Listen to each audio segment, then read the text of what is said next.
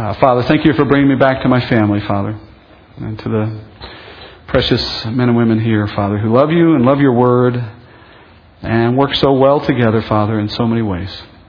And Father, we also acknowledge that we are children under your care, still working to walk in a better way with you, Father, to learn and to apply the truths of Scripture that you have given to us. And that's just never going to end, Father. We don't want it to end. We're looking forward to an eternity in which we get to know you even more. But in the meantime, Father, we thank you for this, this schoolhouse that you've assembled here in Southwest Austin, where this, the study of your word is, is paramount. And I pray, Father, in the accomplishing of what we learn, it is equally paramount. I can see those who gather to learn, Father. I can't always see those who might apply, but I know you can. And so I pray that by the Spirit working in each man and woman here, that you are uh, telling them even now that what's coming is something they need to hear, that what's uh, to be done with it is something they can do, that we all can do if we set our minds to it. And that with our faith, Father, we please you by our works of service. So I ask, Father, that as we've done so much service for you in years past, that we'd have yet more to do, that you give us opportunities in taking what we learn and putting it to work. I thank you, Father, for the care and the and the way the elders have worked hard in this church to care for you. I pray, Father, for each of them and that they will continue in that role. We ask, Father, that you would strengthen them for that endeavor, particularly Rick, Father, as I know he is um, he is weakened a little in the way that his body is is tired and and uh, in poor health at times. But Father, you kept him here with us today, and you continue to strengthen him, and we thank you for that. And we thank you, Father, for the gifts of all those in this body. Let none of them sit on the sidelines when there's so much to do. We pray this in Jesus' name. Amen. Well, after a long break, hopefully one that wasn't too long, we're now ready to get back into our study of Ruth. We're going to pick up again in chapter 3. We're following the story, as you know, of two widows seeking rest in the land of Israel. One widow is Jewish, one widow is Gentile. And as you also know, we're looking at a second story in this book in which these women represent larger concepts. One of these women represents Israel, one of them represents the church. And last time they had met this man Boaz, Boaz entered into this personal covenant to care for Ruth and for Naomi, the other woman. Boaz is discreetly making provision available through Ruth. And in that way, he becomes a picture of Christ. And his relationship with each of these women, we've come to see as pictures of Christ's relationship with first Israel, God's chosen people, and then also with the Gentile church, with you and I. So while Israel has been set aside now for a period of judgment, the church entered into a relationship with Christ. But Israel, as we said, has not been forgotten, so in the time to come, they will be restored as well. That's the big picture here. So you have two stories intertwined here in the story of Ruth. One story about two widows who are just working to obtain the rest that they desperately want in the land, and then the second story about two groups of people across history who obtain eternal rest through a grace that comes from a common Savior. So as we reach the end of chapter 2, we notice that the second harvest was coming to an end. We said that there was the original harvest of barley, that's followed soon thereafter in the season of harvest by a second harvest of wheat. They're separated by about six weeks. And at the end of chapter 2, we had reached the second of those harvests, the end of the entire harvest season. During that season, Ruth has spent her time doing exactly what Boaz asked her to do, which is to come every day and work that field and go nowhere else. Now, we also noted the work has been relatively easy because Boaz has been making sure that the servants that he has are making it easy for Ruth. But Ruth didn't know it. She just knew that she showed up every day and saw reward. In the process, it gave Ruth, and by association, Naomi, a degree of, of protection and provision, the things they sought in the land. In those details, we also saw a prophecy of how God's plan for Israel and the church is going to play out over history. Israel is going to enter into a period of judgment, which of course they've done. And they did it as a result of their disobedience to the old covenant, to the one given to Moses. During that time of judgment, the nation experienced trial after trial, making the nation weak, reducing it in number. They're still in that situation today to an extent. And during that same time, the church, the Gentile church, is going to come into a relationship with Israel's Messiah, and it would do so really through the influence of the Jewish people. That is, through the scriptures and through their promised covenants and so on. So, in a sense, we can say that Israel and the church have a relationship similar to the one that Naomi and Ruth do, in that Ruth came to know of Israel's God through her relationship to Naomi. Then eventually, the time for judgment for Israel is going to give way, Scripture tells us. It's going to change into a time of testimony. And in that moment, Christ's relationship with both Israel and the Gentile church is going to change in significant ways. Those changes are where we're going now in the story. We're learning what happens when it comes time for God to stop keeping Israel at bay and instead bring her back into focus. What will happen to the church when that comes about and what will happen to Israel when that comes about. Beginning now with how Naomi and Ruth's relationship to Boaz changes in chapter 3. So one is obviously picturing the other. The change in how these women relate to Boaz will picture the changes in the way the church in Israel relate to Christ. So here we are in the harvest season, drawing to a close. And as it draws to a close, Naomi's concerns reemerge, and it's natural to understand why. For six weeks or more now, she's been able to see provision through Ruth because of this opportunity to work in the field. But when the harvest ends, well, where will the provision come from? What comes next in this relationship? How will these two widows get by during a long winter when there is no harvest? Will Boaz's kindness continue on after the harvest? And in what way? So, not wanting to find out how that's going to play out, Naomi launches a plan of her own to help Ruth cement her relationship with Boaz and ensure that this season of provision might become a lifetime of provision. And when I was last here, we read the opening verses of chapter 3 and we covered some of this detail. For the sake of reminding you of what we've done, I'm going to reread them, but I'm not going to recover all of that material. We're going to sort of pick up with the next step of thought in this passage. And then, of course, moving on from it into the rest of chapter 3. Let's go to verse 1 again in chapter 3 and start there. Then Naomi, her mother in law, said to her, My daughter, shall I not seek security for you that it may be well with you? Now, is not Boaz our kinsman, with whose maids you were? Behold, he winnows barley at the threshing floor tonight. Wash yourself and anoint yourself and put on your best clothes and go down to the threshing floor, but do not make yourself known to the man until he has finished eating and drinking. It shall be when he lies down that you shall notice the place where he lies, and you shall go and uncover his feet and lie down. Then he will tell you what you shall do. She said to her, All that you say I will do. So this is the thing we read last time, Naomi's plan.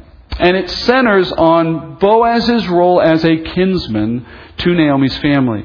Remember, we said Boaz is Elimelech's relative. Elimelech is the dead husband of Naomi. And according to the law, the Jewish law, he then is a man who might be expected to rescue Naomi's family from widowhood. But as we learned in previous teaching, Naomi is simply too old now to bear children. So it must fall to Ruth, who is still young enough to marry and have kids, to pick up in that way, to, to be the one to be redeemed. There'd be no purpose in a kinsman to redeem Naomi because it wouldn't arrive at the outcome. The, the purpose of the redeeming is to arrive at a son who would carry on the family name. So a woman who can't have kids is not redeemable in that sense. But Ruth could be redeemed. So Ruth's decision to remain with Naomi instead of going home like Orpah did has become Naomi's best hope for security. If Ruth were to remarry and have a child, then Naomi knows she would be welcomed into that home and that son would continue her family line as she hopes. So it's safe to say Naomi's future is tied to Ruth's future.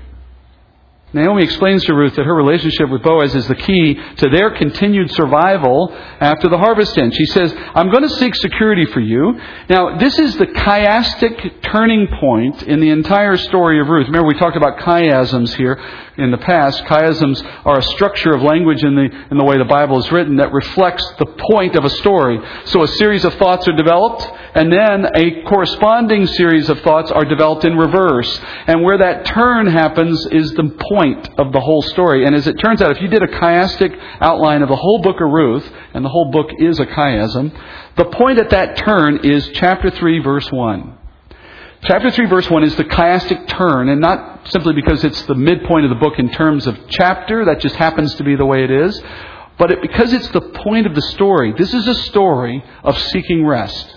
This is a story of how you obtain rest, how these women do, but in a picture, how we all do.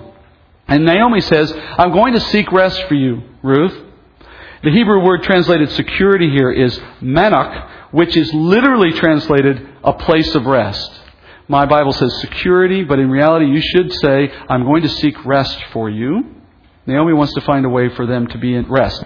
Now, in the Hebrew mind, the word rest is a sacred term. It's a term with a far greater weight of meaning than you and I typically apply to it. When we talk about rest, we typically think of little more than lying down on our couch for a little while.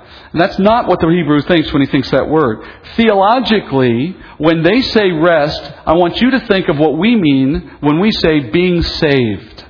In the broadest sense of the term. Obtaining rest meant for them ceasing to worry. It meant ceasing to struggle. It meant ceasing to doubt, ceasing to be in jeopardy by obtaining a permanent source of blessing. Obtaining something that was permanent, that has no comparison in everyday life. So when they say rest, they mean an awful lot more than we do. That's what Naomi has just said to Ruth. Finding rest has been the desire of Naomi's heart from the very beginning of this story. The whole story is set up by her lack of rest. Think about it. She followed her husband Elimelech outside the land originally because the land was experiencing a famine and they were struggling just to get by. Struggling to be able to plant and eat. But then the decision that he made to let the family leave the land that resulted in just one more tragedy after another. First, Elimelech dies, then her sons die, and then she finds herself destitute in a foreign land in which she has no inheritance whatsoever. The family has done everything it could by its own power to obtain rest, and it's only gone from bad to worse in the process. So, if anything, she's been moving in the opposite direction of rest from the beginning of the story. So now you see Naomi and Ruth returning to the land, still in search of that rest. And again, I'm thinking of the word in the Hebrew sense, the biggest sense of all blessing without struggle and without disappointment. And then meeting Boaz. Well, now that's given them this measure of provision, this, this degree of protection in the land. But it's not true manok. It's not true rest. Because why? Because it's temporary. You know, the harvest ends, there goes your rest. It's temporary provision at best, friends. And when your hope lies in something temporary, it is no rest at all. Even as you enjoy it, you're worrying about when it's going to end, right? I, I always find it ironic when people lose their job and they may have this forced two, three month vacation. But does anybody enjoy it? Make the most of it. Go fishing, plant a garden, just lie around and watch Oprah on TV. Just that would actually would not be a good way to spend time. But the point I'm making is you talk to people about, oh, I'm sure you'll get your job and, you know, someday God will fix this. And meanwhile, once you to just enjoy this time off, you know you don't enjoy it. Why? Because it's not permanent. The whole idea of manok is that it is permanent or it's not rest. That's what they want. I think many of us know the feeling that Naomi and Ruth are having at this point in the story. The search for rest combined with this constant disappointment and this constant insecurity in daily life. Rest in the sense of manok, the big sense, it always seems just a little out of reach, doesn't it? Even when you get some measure of it, in the back of your mind, it's not permanent, which robs it of all its real value. Every phase of your life is like this. I don't want to depress you, but let's just think about this for a minute. Every phase of our life is like this, really. It's a pursuit of some kind of satisfaction, but for many, if not all of us, it's like living in a Rolling Stones song. I can't get no satisfaction through the whole of life. You start by striving in school as a kid. What's your expectation? All that striving will arrive at the security of a good job someday down the road. Well, then you get the job. But then you find yourself having to work overtime to afford the things that you have bought because you expect those things to bring you comfort and rest. Then you finally obtain all those things, but they never bring you the joy you expected. In fact, you struggle a lifetime to be ready for retirement because obviously that's when you're going to get rest. But then you actually approach retirement and you begin to worry there won't be enough to last. Or even if you do have enough money, maybe not enough health, maybe not enough friends, maybe not enough purpose. And what are you supposed to do in retirement anyway? You're supposed to enjoy rest. I have family who are retired, and it's driving them nuts because they don't know what to do with their time. And even then, it just leads to death. It's just leading you to something you don't want to have anyway. In other words, if we're not careful, we'll fill our life with striving and regrets. So that as the end approaches, we're left with worry that we didn't use our life well. That's the ultimate irony in all this. At the end of it all, even if we attained something we were seeking, we'll wonder if that was the best use of our life. We worked our whole life for some kind of rest, which was always out of reach, which gave us no satisfaction. We never found security. We rarely find any freedom from want or worry. We were always thinking about the next problem. And as a Christian, these same things happen. It's not as though our Christianity becomes some insurance against this kind of mistaken focus in life. We all fall into the trap of trying to work the plan the world told us that we're all supposed to work, right? I don't want you to think that it's just certain people that think this way. I think we all do this to some extent. I've done this. And for the Christian who leads this kind of life, the problem isn't that rest can be found in this life. The problem is we were always looking for rest in the wrong place. That's ultimately the problem. As the saying goes, we all want to go to heaven, just not today. We know, like Naomi's family, that we're working to secure a rest that cannot be found outside the land. And for us, the land, of course, is a picture of the kingdom. The rest was found in a Redeemer in the face of Boaz, who they never saw coming. And now, as they have him, they're anxious to move to the next step of the plan in their situation, which would be marriage, obviously. Just as we've come to know our Redeemer, our Protector, our Provider, but at a distance at this stage of our life, He's made promises to us, just like He made to Ruth. He's directing us to work in His field, just like He told Ruth. But we're eager for Him to bring us to the manok, to the rest that we really long for. The one that has no tears, no death, no misery. All the work of our hands prospers. We don't build and someone else lives in our homes or gathers our harvest. Everything we do has a great payoff without the frustration that we know so much today in our current life. Friends, that is the true rest of the eternal kingdom. It's planned. It's coming. While you wait for it, though, don't make the mistake of thinking you can accelerate that plan in the sense of trying to obtain that kind of rest on your own terms in this life. Again, I'm not trying to depress you because that doesn't mean you can't have joy, but your joy will come from seeking what is to be sought now rather than trying to replace it with some earthly version of what's only found in the kingdom. True rest is not going to come while you're working in the field, so to speak. Ruth got up every day. She went to work. She wasn't lying around. But the work was joyful because it was for the right person in the right field. Our true rest, the one in which we will cease having any of the struggles or trials of life, where we don't have sin and disappointment and conflict, well, only that rest comes in the kingdom. And that kingdom is not going to come a day sooner than God presents it to us. If you think you can find rest while you're working in Boaz's field, so to speak, well, then you're likely to get distracted from the work of serving Him and start wandering off into someone else's field, so to speak, some other part of the world, working on someone else's problem. Like your boss's problem at your corporate position, or like your friend's problem, or your family member's problem. We all have a life. None of us are going to sit at home and do nothing. We're not talking about idleness. As Paul says, the one who won't work is not going to eat. We're talking about serving Christ as He appoints wherever that is, and not trying to find peace in a world that does not possess it. To put a, a positive end to this before you, you all go off and get counseling as a result of this, we know that there is a measure of rest now, but you have to know what to look for.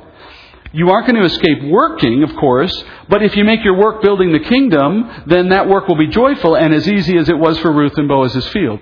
Uh, I worked in corporate America for 15 years, as you all know, and I spent a good deal of that time wandering the halls, counseling and praying and, and teaching people whenever God made a moment available in my day. It just made my reason to go to work different than showing up to push pencils and, and fill in spreadsheets. I had a purpose, and those other things were simply a means to that. And we may not obtain earthly riches, not all of us, but we can learn to be content with less if that means redirecting our efforts to riches in the kingdom. And you won't escape trials, but you can endure them gladly, knowing Christ is testing us to know if we're worthy of greater things in the kingdom. In other words, you can withstand a lifetime of striving with Christ in order to obtain an eternity of rest with Christ. That's the trade off. A minimal lifetime of struggle to obtain an eternity of rest. And by obtain, I don't mean to obtain salvation. I mean in the rewards that will come for the sacrifices made now. So that's the picture you're seeing here. Two women seeking for the rest that they need, working until a moment comes when the Redeemer is willing to advance the plan to the next step. And that's where we're going now in chapter 3. The Redeemer is going to advance the plan a step for these women. So at the start of chapter 3, they're seeking true rest, and Naomi sees an opportunity to secure it. What I want to talk about in this passage that we've already read that I didn't cover earlier is what the plan involves. Naomi's been waiting the entire harvest season for Boaz to fulfill that levirate marriage requirement that we've talked about in, in times past. That's the one that says that the closest relative to a widow without a son is to marry that widow to produce a son to carry on the family name of the dead husband. Now, a husband and a son, husband for Ruth, a, a, son ultimately for the family of Naomi, that would mean true rest in earthly terms for these women. Because in a patriarchal culture, a husband and a son would bring both protection and provision for the entire life of that family. That's what these women are desperately seeking. So if only Boaz would step up and meet the terms of the law on behalf of these women. That's what's at stake. One of these widows needs to pursue that relationship, although in a very diplomatic way, of course. Which of the widows is going to seek the proposal? Well, as we said earlier, only one of them it makes sense to do that because only one of them can have children. And that, of course, in this case, is going to be Ruth. So Naomi instructs Ruth. Here's what you're going to do, Ruth. I want you to take this bold step. I want you to prompt Boaz into assuming the Levirate marriage responsibilities that could be his. And so she tells Ruth in verse 2 Right now, Boaz is sleeping on the threshing floor during the harvest. And here's why he's there. At the end of the harvest, remember, this is a process of taking uh, grain out of the field, bringing it in, and preparing it for use as food.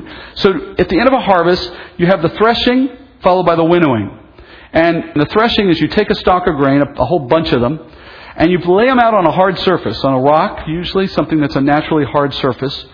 And then they would either use uh, uh, animals, cattle of one kind or another, or maybe they would use implements by hand, and they would beat this grain just mercilessly because they have to get the hard grains of the fruit to separate from all the chaff and all the wrappings of the, of the rest of the stalk. So they're going to beat this stuff for a while. After a while, what you get is a whole mess on the ground. Now you got to get the little seeds out of it. And you're not going to pick them out by hand. That would take forever. So they gather it all up in baskets. And then they would take them and they would throw the material up into the air. And then the wind would blow the lighter material away, the chaff, the stuff that's not seed, but the heavier seeds fall right back down into the basket. And if you're skillful in this, you can just keep doing it. Almost like looking for gold. It's a process. And before you're done, you got a basket full of seed and nothing else. And then they would just continue to do that repetitively. They would thrash the grain, the threshing floor, and then they'd winnow it, and they'd move on, end up with baskets of grain. And those baskets get reused. So they take the grain and they pour it out at some point nearby. And over time, a pile of grain emerges out of this process. It's usually done at night because in the Middle East, in late summer, the hot, dry climate produces very little breeze during the daytime. But at night, right about sundown, the breeze will kick up and it'll blow quite strong all the way until just after midnight. So the first half of each night then is the threshing and winnowing process for the harvest, followed by a feast, usually for all the workers, late into the night, like midnight. And of course, you're already there with your pile of grain. It's the middle of the night. You're half drunk, usually, and you've had a lot to eat. So what are you going to do? You sleep right there on the threshing floor next to your grain, partly to guard it, and partly because you're going to be there again in the morning anyway, and you really don't feel like taking a long walk after a big meal workers would sleep by these grain piles, and in fact, whole families who were involved in the work would be out there. So it almost has this festival kind of feel to it, like a camp out. All the people are there, everybody's celebrating. I mean, they're happy to get their harvest, they're enjoying the meal. So it's a very celebratory period of time in, in Israel's year. Naomi knew it was harvest time, so she knew this was the pattern of work, so she knew where to find Boaz. So she tells Ruth, I know where to send you, go to the threshing floor. And then she tells her how to encourage a proposal for marriage. First, Ruth is to wash herself, she says, anoint herself, put on her best clothes, which, given their social status, I doubt these clothes were all that special, but they represented the best she could find. And in all three of these steps, washing, anointing, and best clothes, what you see are the steps that are normally taken by a bride right before her wedding. A woman who is betrothed would live in this state of cleanliness and dress perpetually every day between the moment that she is betrothed and the next later moment when she actually has the wedding ceremony. And those moments can be separated by months in the year. So she hasn't received a formal marriage proposal, but she's going to approach Boaz in the form of a woman who is betrothed. And so as she comes to him that night, in these clothes and in having been anointed and so on, then she's going to, as she reaches the threshing floor, she's going to find Boaz laying down in a happy, busy place in the evening when everyone is enjoying their work. But she's not to approach him until after the eating and drinking completed. This is a very strategic move. There's nothing in the law here. This is not something that's required. It's just good strategy. Because she knows it's a joyous affair. There's a big feasting time. He's going to be distracted in the work and in the eating and even in the drinking. And if you've ever had to ask something important of someone who's in the middle of a moment like that, especially if they've had a couple of drinks of wine, you may find that either helping your cause or hurting your cause. And in this case, Naomi's making the strategic decision that it won't help our cause for you to lay this on his lap in the middle of that moment. Let's make sure he's ready to hear it. But let's make sure he's in a good mood. So in verse 4, Naomi tells Ruth, lie down discreetly next to Boaz and uncover his feet. Now men in this day wore robes that were as long as the ground. They covered their feet. So when a man lay down like this at night, he didn't have to go get a blanket. He was wearing one. So he just had to kind of curl up inside his, his cloak, and he was totally covered inside his garment, his outer garment. And men typically wore an inner garment, than an outer heavier garment, and the outer heavier one would have covered him and kept him warm. So what Naomi's told Ruth to do is lay down next to him, and then very discreetly just pull up the outer robe enough to reveal his feet, to expose his feet to the cool night desert air. Now, at first, this may seem like a strange plan. In fact, I'm sure it seems like a strange plan, but Naomi knows exactly what she's doing. She's drawing on a Jewish custom, one that Naomi expects Boaz to also recognize.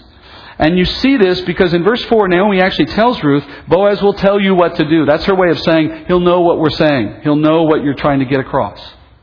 All right? Well, what is she up to here? What is it she expects Boaz to understand? Well, by taking these actions, Ruth would be letting Boaz know that she is willing to be his wife if he should desire to marry her. In Israel, uncovering someone in this manner was an allusion to marriage. And you can see this in Scripture in various places. Uh, in Ezekiel, for example, the Lord, when he describes himself as a husband and he describes Israel as his wife, so here again we have a husband wife picture. In that relationship, in that covenant, the Lord speaks to Israel this way in Ezekiel 16:7. He says, "I made you numerous like plants of the field. Then you grew up, became tall, and reached the age for fine ornaments. Your breasts were formed, your hair had grown, you were naked and bare." And he's speaking here about the, the maturation of the people of Israel into a nation, a beautiful woman ready for a husband, in other words. And verse 8, he says, Then I passed by you and saw you, and behold, you were at the time for love, so I spread my skirt over you. The skirt here would be like his robe. I put my robe over you and covered your nakedness, and I also swore to you and entered into a covenant with you so that you became mine, declares the Lord God. Notice that the Lord spread his skirt, or as I said, like a cloak, over Israel to cover her nakedness. That is symbolic language to represent a spiritual covering, the marriage of the old covenant. And the same is seen in the way men marry women. Uh, you see this similarly in Deuteronomy, uh, in the way the law spoke about how the people of Israel were to live. In Deuteronomy 22:30, it says, "A man shall not take his father's wife, so that he will not uncover his father's skirt." Again, euphemistically saying that I cannot have marriage relations, basically, with my father's wife, and then it describes that as uncovering my father's skirt. So if my father has put his skirt over his wife, and I come and I have relations with that woman, it's as if I've uncovered his covering and taken that woman illegitimately. But again, I'm showing you that the language here is commonly used to represent marriage, one way or the other. Lastly, Deuteronomy 27:20 says, "Cursed is he who lies with his father's wife because he has uncovered his father's skirt." So, when Naomi asks Ruth, lift up Boaz's cloak to expose his feet, she's sending a real clear message to him. By uncovering the feet, she's inviting him to cover them back. And he would want to do that. It's uncomfortable. It's cold. As he does that, she's implying he could also cover her at the same time. So it's a way of inviting him to take that step in her life. Now, some have looked at this passage, and I'm just acknowledging this because you may find it if you run across in your own studies. Some have chosen to take these, this innocent moment in Scripture and pervert it by suggesting that Ruth uncovered more than just Boaz's feet in this moment. They're, they draw on the fact that in some places you can see the man's feet used in Scripture as a euphemism for his privates. Now that is true, that, that can happen, but that's not implied by the text here. If anything, it's the other way around. She's doing everything she can to be discreet, to be polite, to do this in a diplomatic way. Hardly to be that kind of a woman, to be perverse and to be suggestive in that way. So that's just an overreach in interpretation. Others have suggested that Naomi was encouraging Ruth here in a brash way, as if Ruth was making the proposal to Boaz, as if it was Ruth saying, I'll marry you. Here again, the scriptures are very clear about the euphemism. The euphemism is that the man covering a woman is the picture of a man making a proposal. Ruth did not cover Boaz with her skirt. Ruth uncovered Boaz so as to Boaz to have to make a decision. Do I cover only my own feet or do I cover both of us? So it's very elegantly an invitation for a proposal. It is not a proposal itself because that would have been inappropriate. These speculations and others like them are just not dealing with the text honestly. I think they're coming from people who have ulterior motives. In reality, Naomi has asked Ruth to do something very discreet very polite and very appropriate to offer an invitation for a proposal. And Boaz has already indicated in the way he has established a covenant relationship with Ruth that he has an interest in her, that he's willing to protect her. So it's not a big leap here. Boaz just hasn't moved the relationship ahead. And so it leaves them wondering, why hasn't he gone to the next step? Therefore, Ruth's actions are a way to politely indicate her willingness to consider marriage. And I love the way Naomi set this up in a discreet fashion. She set it up so that it happens in the dark. Probably everyone else was sleeping. And under those circumstances, therefore, Ruth's appearance at the foot of Boaz would not have attracted a lot of attention because there's a lot of people sleeping all over the place. It's not as though he, she comes up to him in the moment when no one would have expected a woman to be nearby. And then thirdly, she uncovers his feet quietly and lays there in a way that simply offers him an opportunity to make the decision either way, and no one's going to be wiser either way. He's not embarrassed for having said no. He's not forced or pressured to say yes. It shows respect for him in the way that they've approached this moment. We find out in the text next that there are two reasons why Boaz, two good reasons actually, why Boaz has not taken this step on his own up until this point. Let's go to chapter 3, verse 6. So we went down to the threshing floor. She went down to the threshing floor and did according to all that her mother in law had commanded her. When Boaz had eaten and drunk and his heart was merry, he went to lie down at the end of the heap of grain, and she came secretly and uncovered his feet and lay down. It happened in the middle of the night that the man was startled and bent forward, and behold, a woman was lying at his feet. He said, Who are you?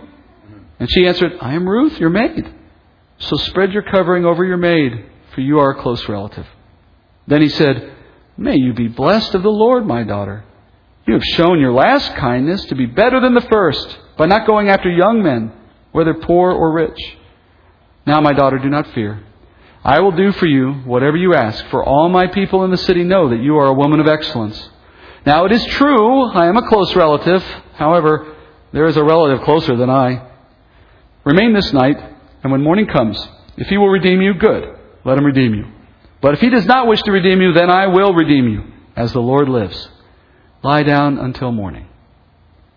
So, the plan goes exactly as Naomi expected. As you see, Boaz awakes here. It looks as though they were laying there for a little while with his feet uncovered, which makes perfect sense.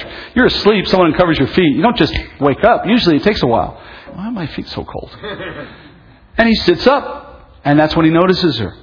And he says, Who are you? Now that's kind of interesting, isn't it? Because it wasn't that long ago, a few weeks, that he met the lady, and he was so enamored with her that he put her in this covenant. Remember all of that? How can he not recognize her? Well, it shows you just how dark it was. Probably a very moonless night, maybe a cloudy night. Everyone's in the shadows. He's sleepy. He's, I can't tell who this is. Right? It just shows the discreetness of it. And then she responds saying, Spread your covering over your maid. She says, I'm Ruth, and I want you to do the right thing by me. The Hebrew word for close relative here is the same word that we translate kinsman redeemer. So she just said kinsman redeemer to her. She's using legal language out of the law. So she's politely saying, I'm willing to have you as my Redeemer if you would be willing to fulfill that law on my behalf. Naomi's plan has expected this moment and she's expected this conversation and now she expects a certain response because she knows the character of the man that they're dealing with here. Boaz. And it happens. In, re- in response to Ruth's overture, Boaz responds first in joy, and he says, he declares her first kindness to him has now been exceeded by this last kindness. Now that may seem like a strange thing for him to say when you think about it, because after all, isn't Boaz the one whose kindness is the one that you know has gone to Ruth? I mean, and in what way can we say Ruth has shown kindness to Boaz? It's sort of an odd statement, isn't it?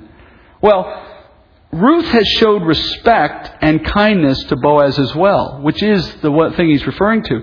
And the first act of kindness and respect that he received from her was the way she has served him well as a maid. Remember, she's been made a maidservant in the house, and she's gone into the field every day, just as he expected. Ruth showed Boaz kindness in the sense of devoted service in the harvest, working every day, rewarding his trust, in other words, with conscientious, diligent service in the field. I got to tell you, friends, every servant in Boaz's household would have been blessed to be a part of this kind of man's house. We know that. But not every servant, I'm assuming, responded to that favor by blessing him with the kind of obedience Ruth gave.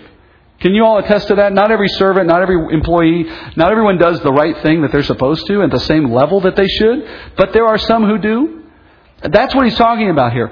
Boaz is saying, Your first kindness to me was when I asked you to work my field and do what I asked. You You were there early. You were there to the late part of the day. Remember, he found her late in the day in his house. That's faithful, obedient service to a master, and it's a blessing to him. And now he says, Your last kindness exceeds even that. And of course, he means here that she's willing to forego younger men in order to become his wife, which is an act of kindness to him because he's evidently unmarried, that's clear. And as an older man, unmarried, at some point, your prospects start to diminish, certainly. And the opportunity for an older man to have a young wife. I mean, we have stereotypes, we make fun of it, we, but in reality, it's a wonderful thing for a man to attain the love, support, and kindness of a younger woman for all the reasons that we can understand. The vitality of the woman, the service abilities of a woman like that, and in a cultural sense, the way it reflects well on the man, from the best sense of it.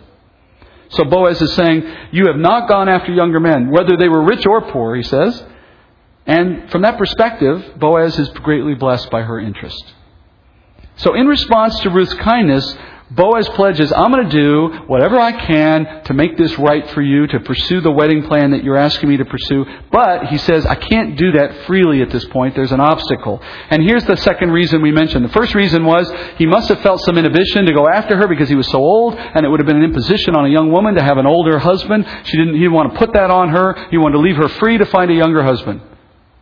But now she's taken that objection off the table. And so the last objection is, there's another guy in the picture. He says that there is a closer living relative to you than I am, and another man therefore has the right of first refusal. He has the right to redeem over Boaz. And so I'm prevented from acting because of that. Now remember, you and I may think of the Levirate marriage rule as some kind of obligation or burden. That's not how it was perceived in the language of the law. It's certainly not how it should have been perceived in the culture. The idea was it was a privilege to have someone put a wife in your lap. I mean, as hard as it could be, perhaps, to find a wife, for the law to mandate your marriage to a woman, a woman who, who has, has this opportunity to receive a son and then continue on inheritance, this is a great thing. It's a great thing. Remember, most marriages were arranged anyway. So it's not as though you were losing some choice in the matter. You were simply gaining a guaranteed wife. That's a good thing. All right? So in this case, Boaz could not take Ruth knowing he was second in line because it would have been an affront to the man who had the first chance. He should want the wife if he has the opportunity. And we know, friends, Boaz is a man who keeps the law. He is a man who observes the law. He does not violate law. And he says he can't do it. But he says, I'll address this in the morning. And his plan, of course, is to put the first relative on the spot and to say, You've got this obligation. Do you want it or not? If the man will do it, fine. If he will not do it, he says, then I will do it. So one way or the other, Ruth and Naomi are finally going to get the rest that they've been seeking. Now, I want to turn just briefly to finish on our second story because, you, as you know, we remember Ruth pictures the Gentile church, and as such, she's betrothed. We're betrothed, as the church is, to our groom, to Christ.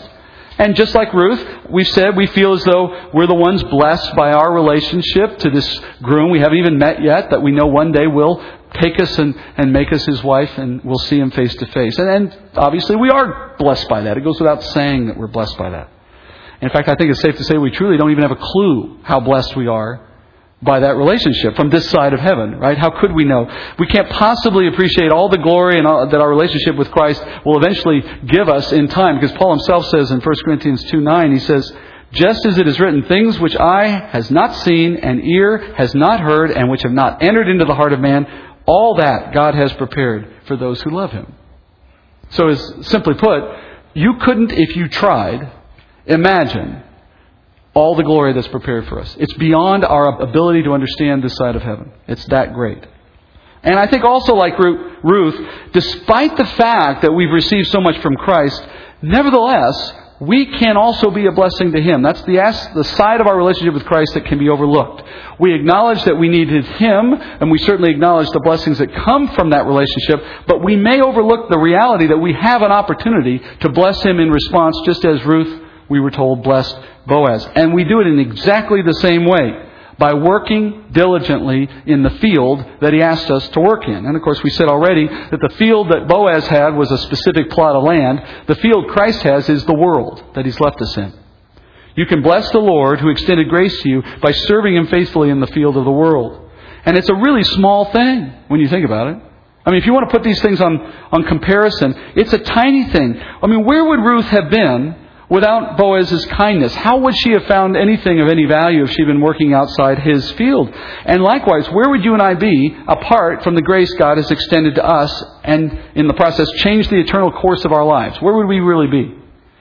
How lonely, how frustrated, how desperate, how hopeless in the face of death would any of us be without Him? So when you put all of that on one side of the scale, how hard really is it to say we spend our life serving Him? The little bit of time He's left us on this earth. It's really not a, a, close comparison. It just feels that way when we have the blinders on of looking at our everyday life, right? To give that up for Christ, well, you're asking a lot. But it's only because our perspective is too narrow. If you wish that you could find a way. Have you ever had that feeling someday where you say, I wish I could just pay Christ back for all that He's done for me? I wish there was some way. I mean, I say thanks. I tell Him I love Him for it, but I wish there was a way I could just do something for Him. Well, friends, there is. Paul actually gives us the recipe in Romans chapter 12. Verse 1.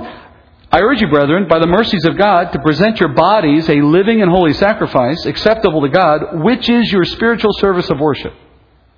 And do not be conformed to this world, but be transformed by the renewing of your mind, so that you may prove what the will of God is, that which is good and acceptable and perfect. So here's the recipe. It's really simple. And we'll end on this.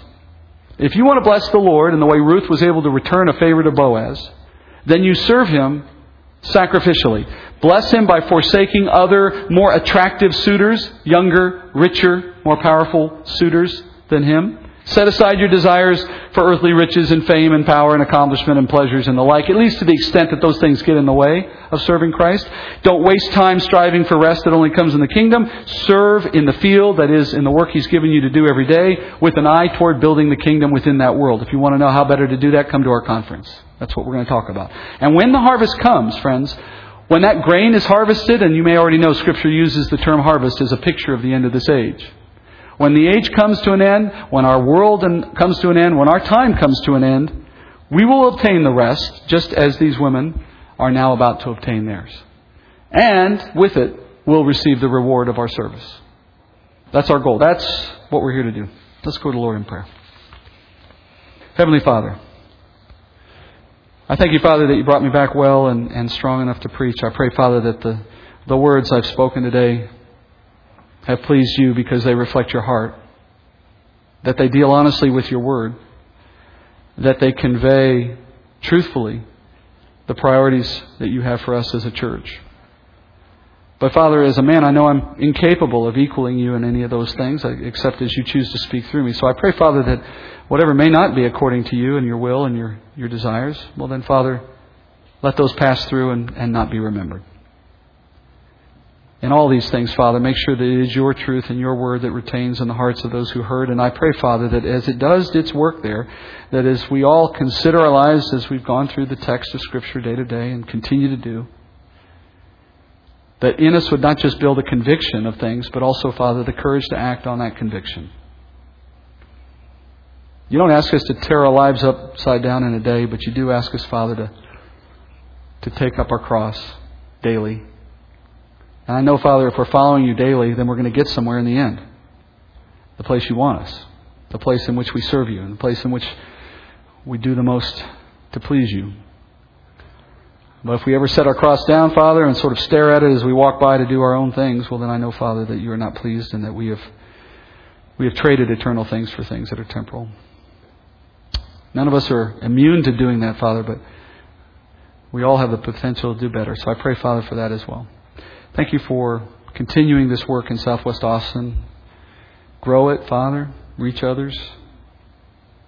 And Father, I pray that you would uh, use each of us in that work. We pray this in Jesus' name. Amen.